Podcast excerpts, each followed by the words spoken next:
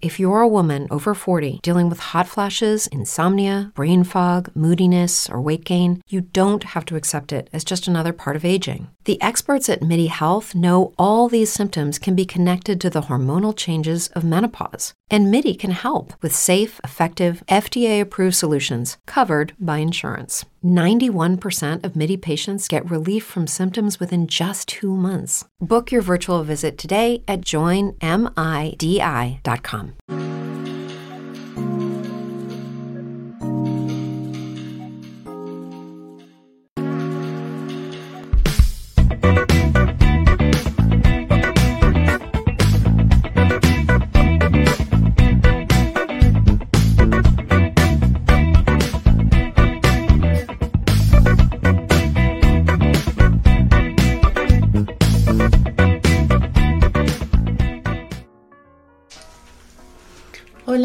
tardes. Como siempre, cada jueves estamos aquí presente en su canal jurídico fiscal y contable. Mi nombre es Mónica Augusto Zúñiga y hoy nos acompaña el licenciado Raúl Noyola. Muy buenas tardes. Buenas tardes.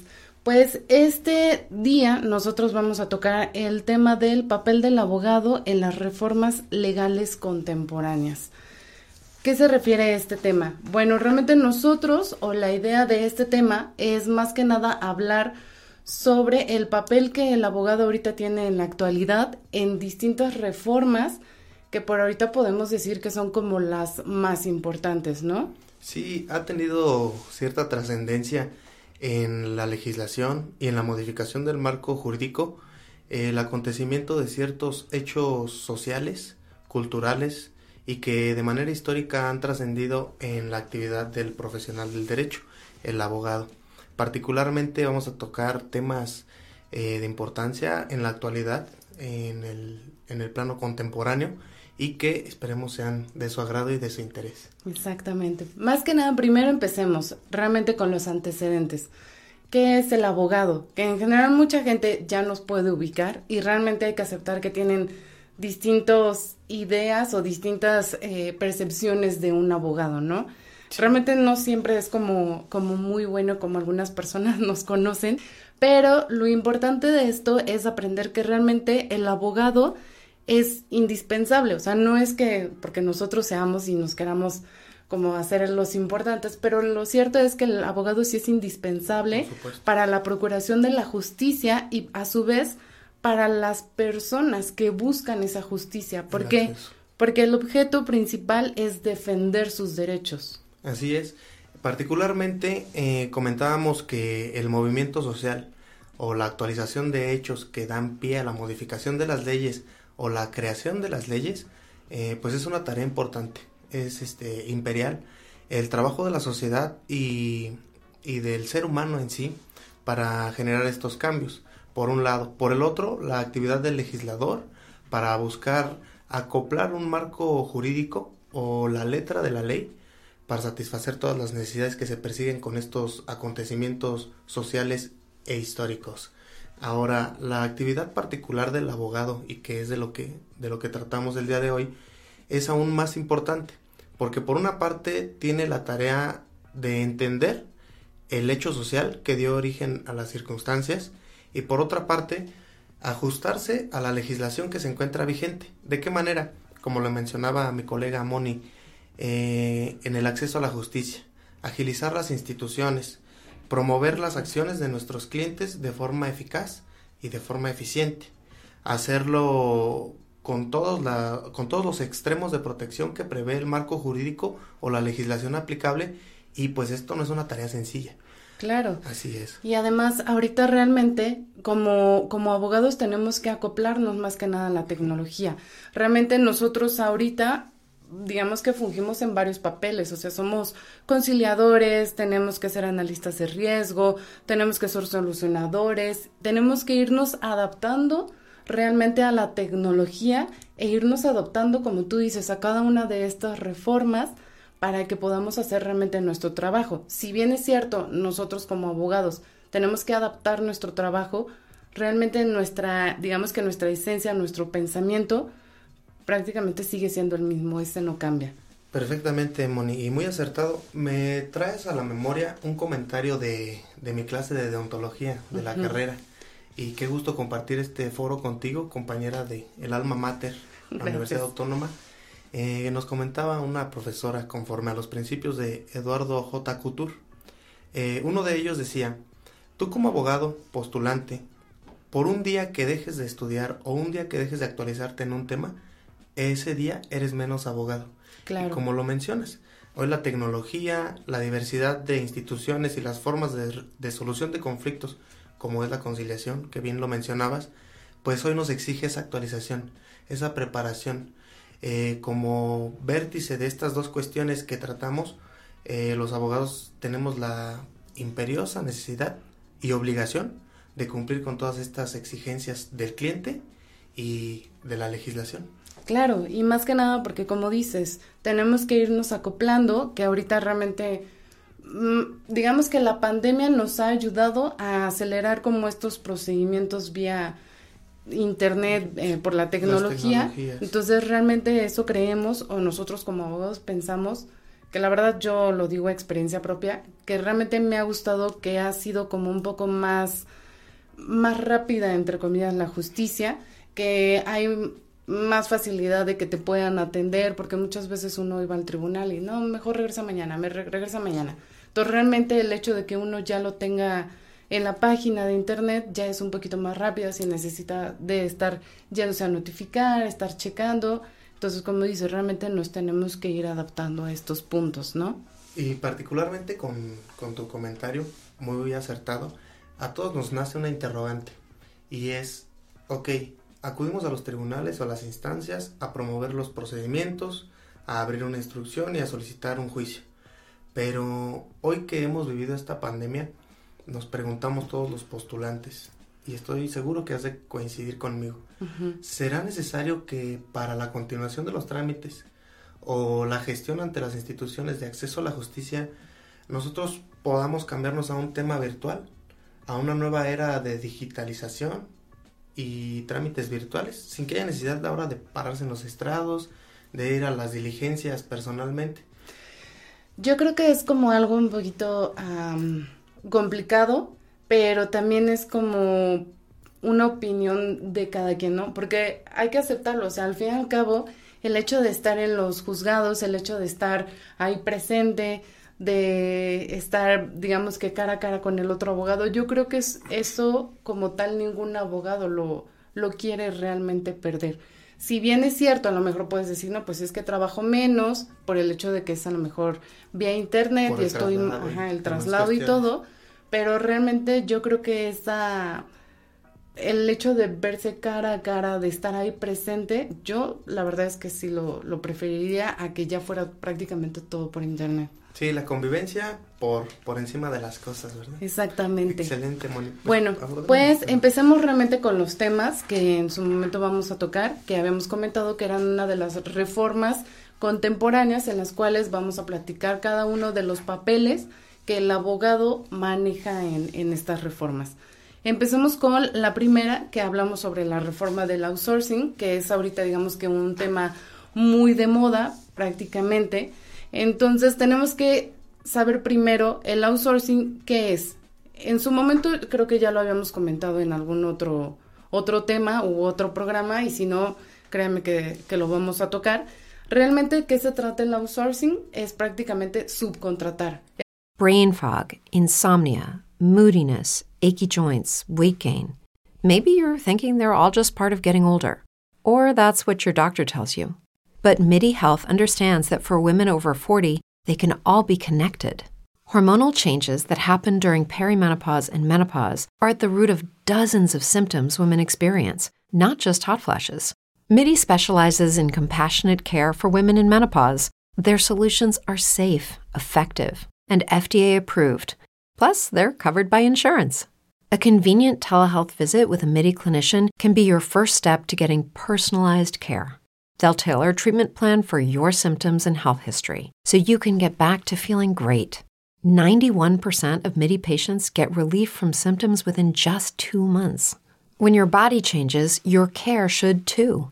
Book your virtual visit today at joinmidi.com. That's joinmidi.com.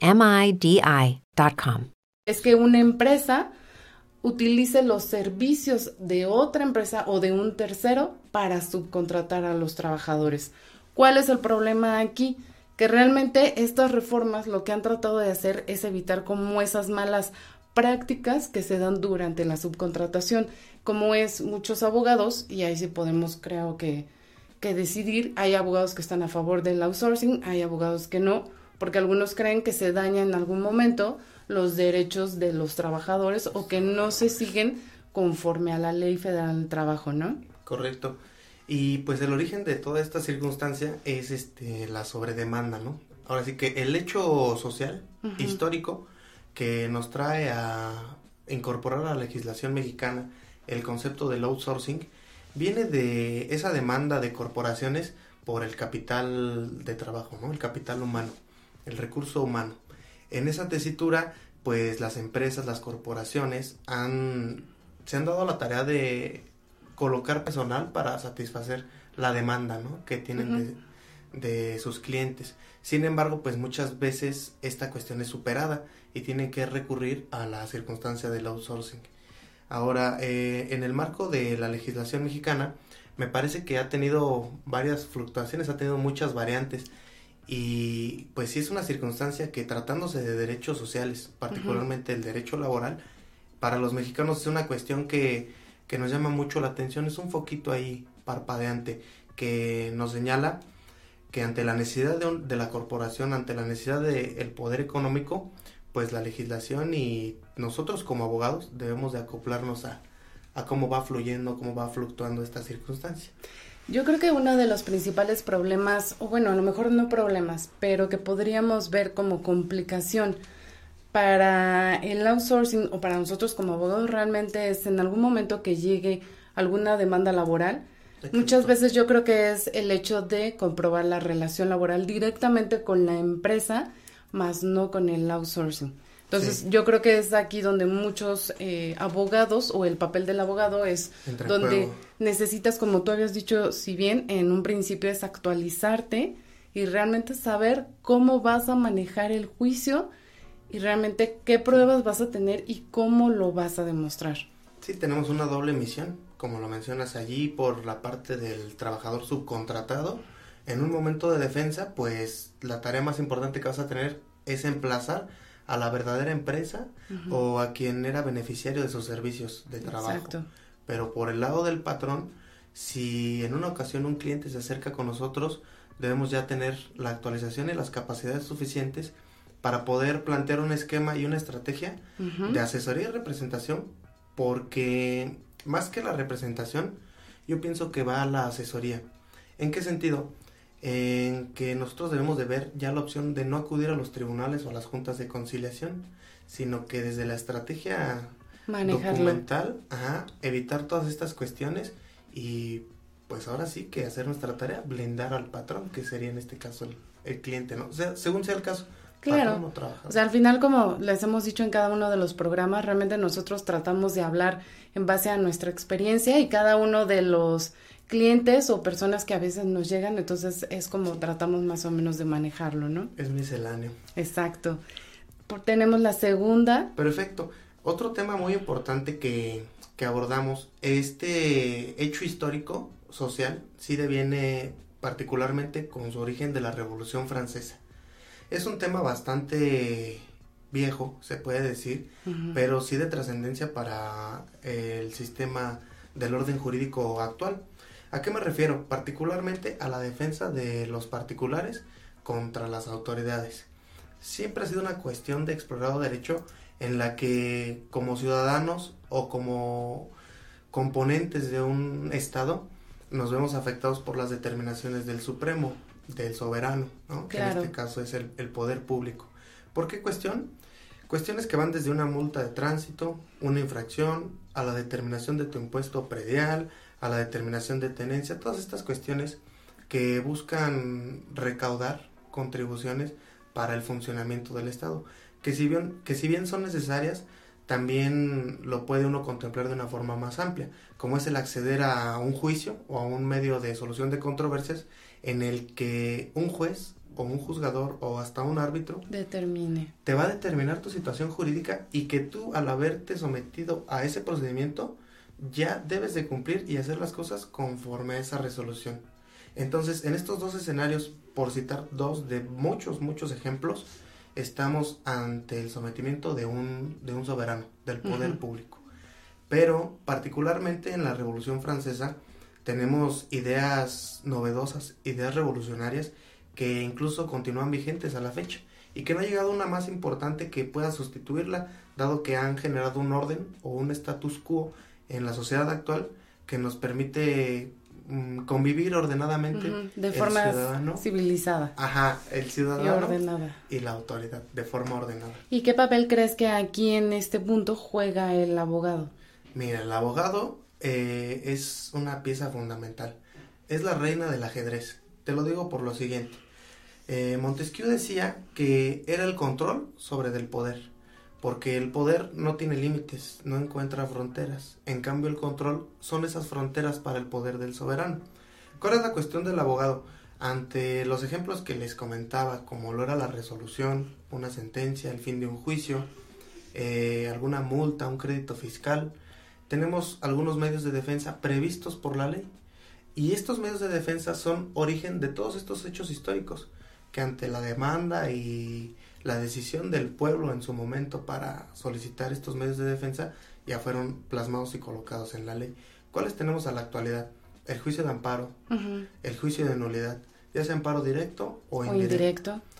Y bueno, los particulares todos se pueden ver afectados por alguna decisión de, del poder público, de la autoridad.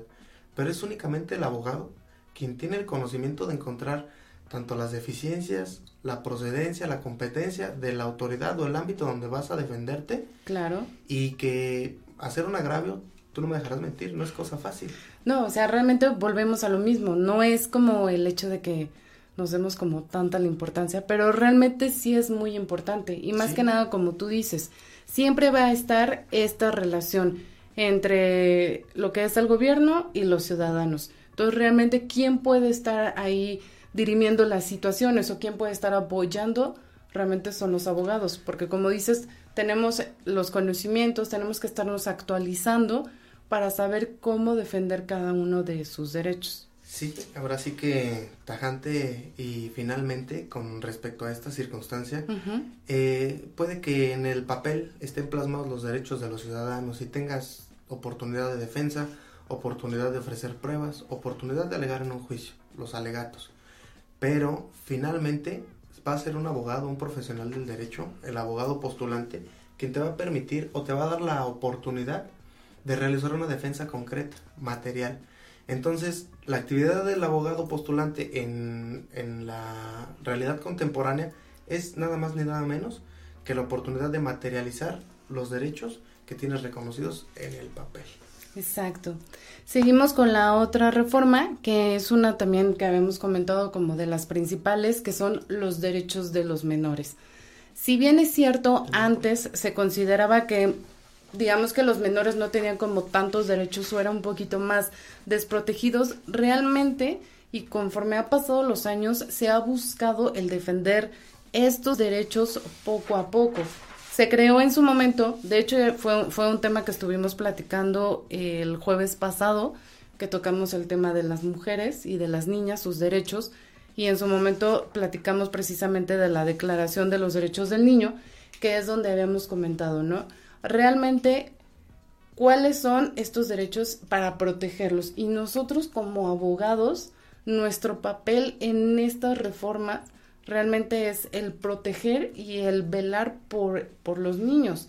Por ejemplo, en todo caso, lo que es la alimentación, lo que es una buena educación, lo que es la salud, principalmente el hecho de que estén libres de violencia de cualquier tipo, ya sea psicológico, sexual, cualquier tipo de violencia respecto al hecho de que no tengan que elaborar. Sabemos muchas veces que en algunas comunidades, en algunos lugares, a veces los niños apoyan a su familia y, por ejemplo, trabajan, pero también al fin y al cabo es uno de los derechos y realmente uno como abogado, y como tú dices, realmente no me podrías eh, dejar mentir, que al fin y al cabo todos los, o sea, todos los juicios que vemos tan solo en los familiares, realmente los niños, al fin y al cabo, a veces son los que más sufren, ¿no? Y son los que realmente nosotros como abogados, si bien tenemos que estar, digamos que solucionando los problemas entre los padres, pero realmente tenemos que velar por los niños y por sus derechos y porque sea lo mejor para ellos.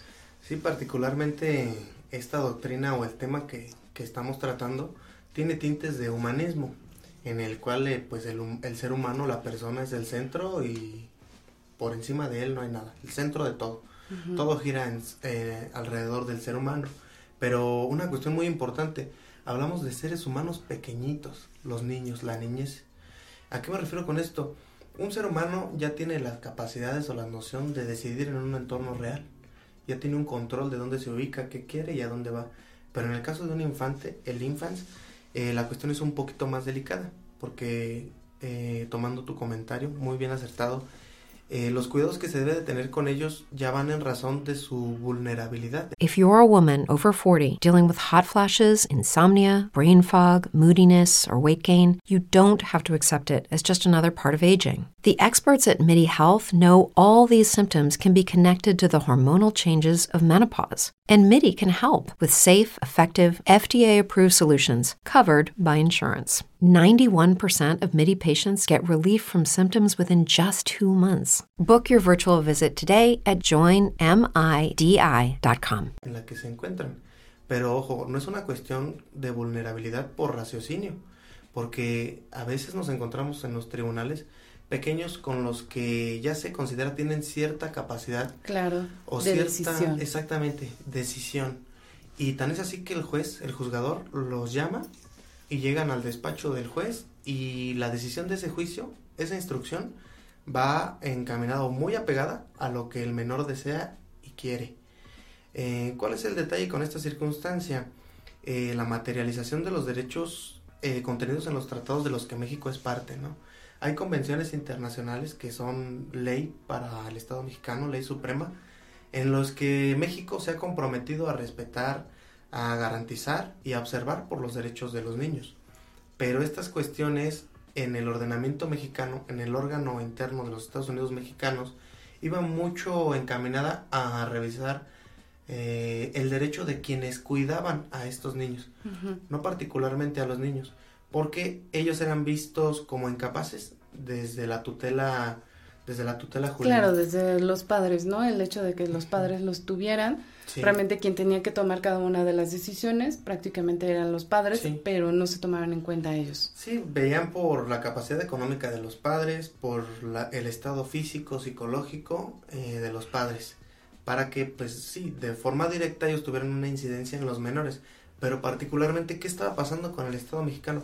Estaban dejando de lado a estas personitas que son el centro de la atención, como te lo decía en un principio, humanista, pero ahora más aún entre los humanos, entre las personas, los niños. Claro, Y ahora con el cambio de las convenciones internacionales, pues sí se ha buscado de esta forma cambiar los reflectores a lo que son los menores, a lo que son los niños y considerarlos como el principal actor o el protagonista de la secuela de la vida diaria entre los mexicanos. y de eso se encarga, digamos que nosotros nos encargamos de ello, ¿no? Realmente como abogados es el hecho de Sí. también hacer valer sus derechos y no solamente el de los padres, sino también velar por ellos, ¿no? Por su bienestar y por lo mejor. Sí, y ligando un poco el tema anterior de la defensa ante los actos de autoridad, la función principal de nosotros como abogados es echar un vistazo a estas convenciones o a los tratados internacionales para ver en qué términos y en qué forma el Estado mexicano dijo, me obligo, firmo y ratifico. Es ley. Que en ese punto yo creo que eh, ahí hay que aceptarlo, que somos pocos los abogados, y entre Sí, ellos a veces yo me llego a, a identificar que realmente somos pocos los abogados que en algún momento realmente ven los tratados internacionales, todo el derecho internacional. Muchas veces nada más nos guiamos por el derecho nacional, por nuestras propias leyes, pero realmente no vemos más allá y yo creo que ese, ese es un defecto que tenemos nosotros como abogados. Volvemos, la actualización, el inmi- inmiscuirse, inmiscuirse, perdón, en, en todas estas cuestiones que son letra viva, letra vigente, ley, ley vigente que en un momento con alguna resolución o en alguna sentencia el que nosotros tengamos conocimiento de estas circunstancias nos va a permitir darle una mejor defensa a nuestro cliente. Claro. Que si bien quien paga son los papás, pero no debemos de perder de vista que el beneficio o el perjuicio es para los niños.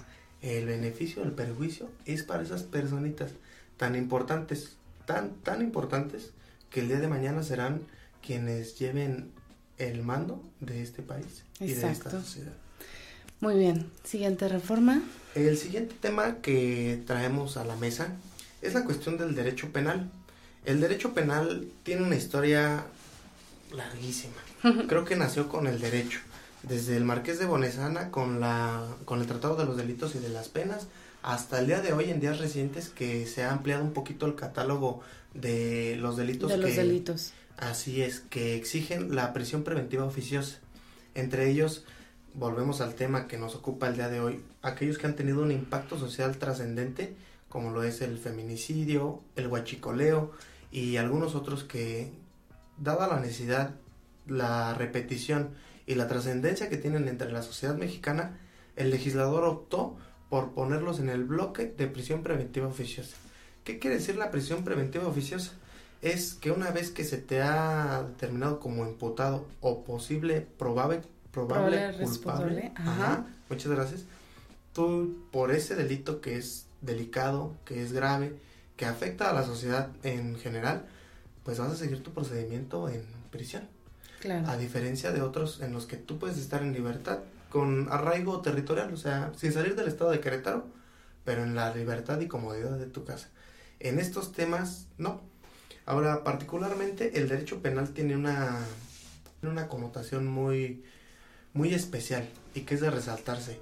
Fíjate, el derecho penal tiene su origen en, la, en el vocablo de pena, penae, y que significa las penas o las medidas de sanción que se le imponen a aquel que transgrede el orden jurídico o, o el tipo el tipo legal regulatorio y se le impone una sanción, ya sea multa, ya sea privarlo de su libertad en alguno de los centros de reclusión. ¿Y cuál es el, signo distintivo de, del derecho penal?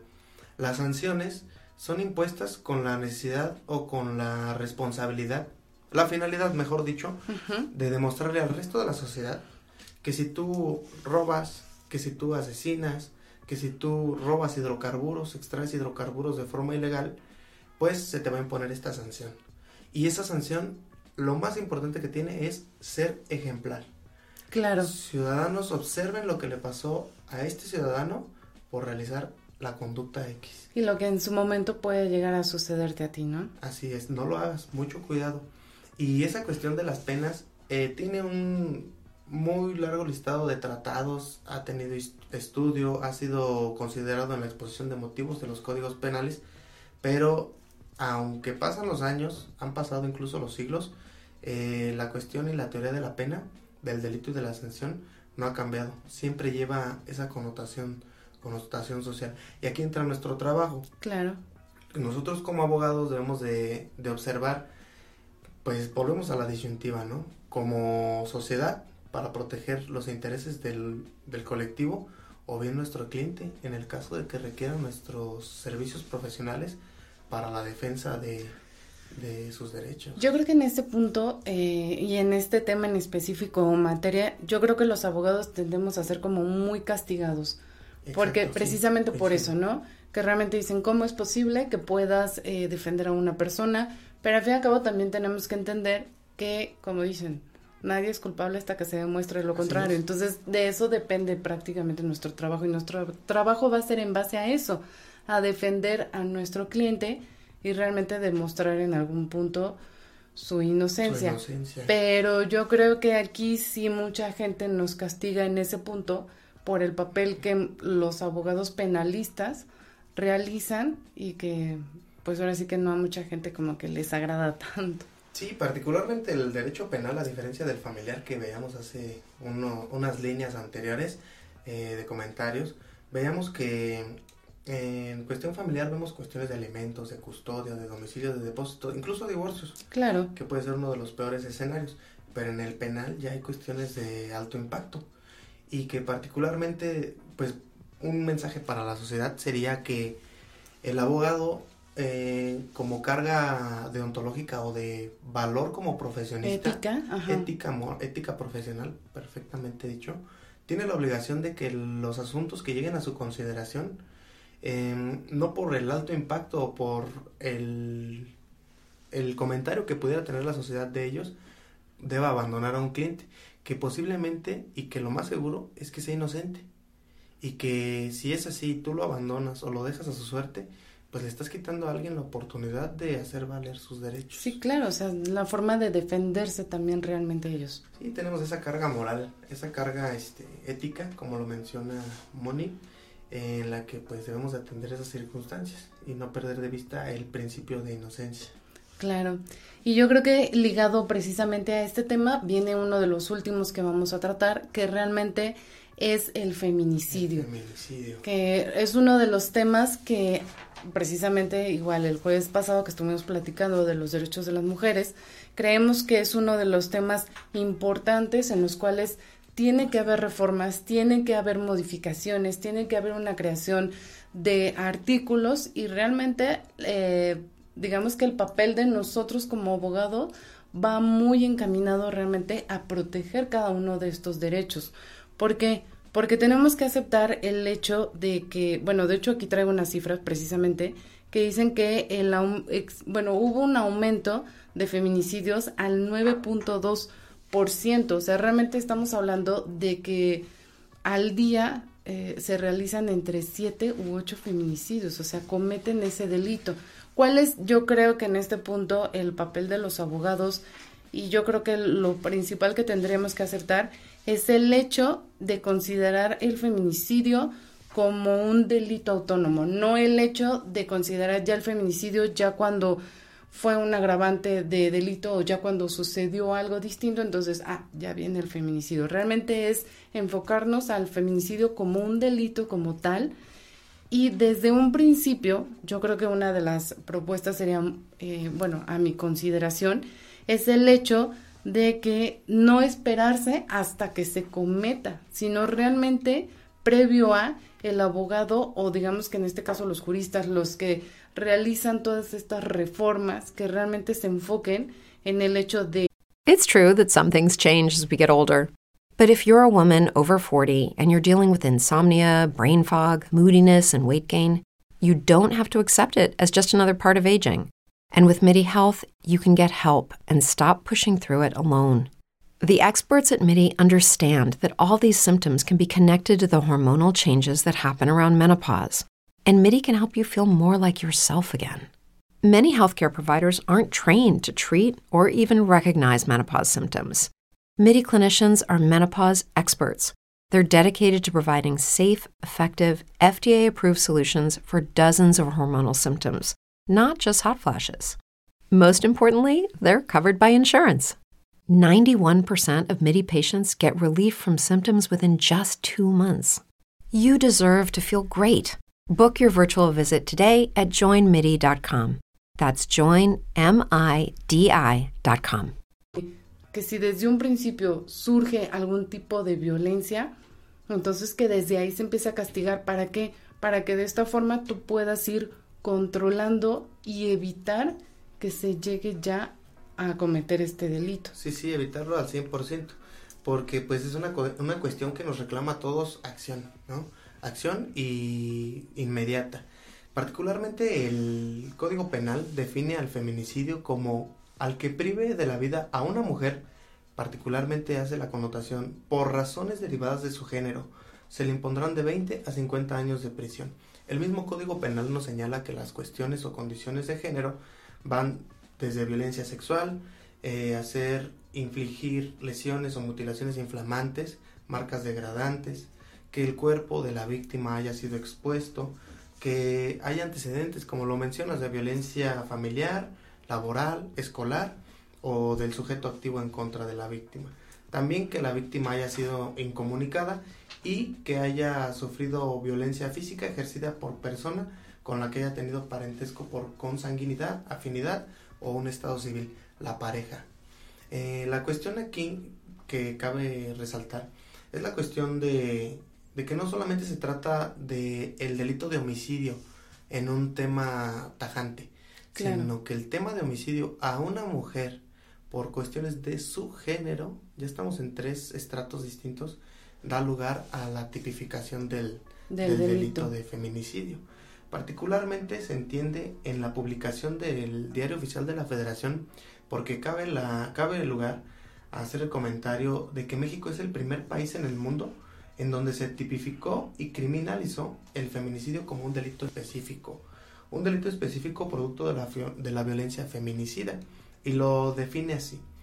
Es la forma más extrema de violencia hacia las mujeres, producto de la violación de derechos humanos por conductas misóginas e impunidad que pueden culminar en el homicidio.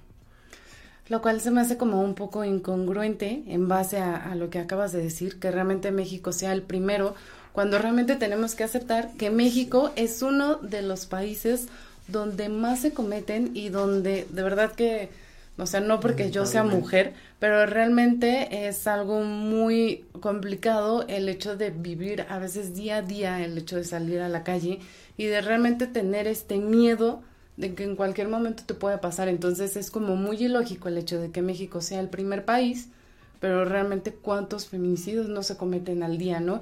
Y realmente nuestra justicia, ¿qué está haciendo o nuestras autoridades qué están haciendo para evitarlo?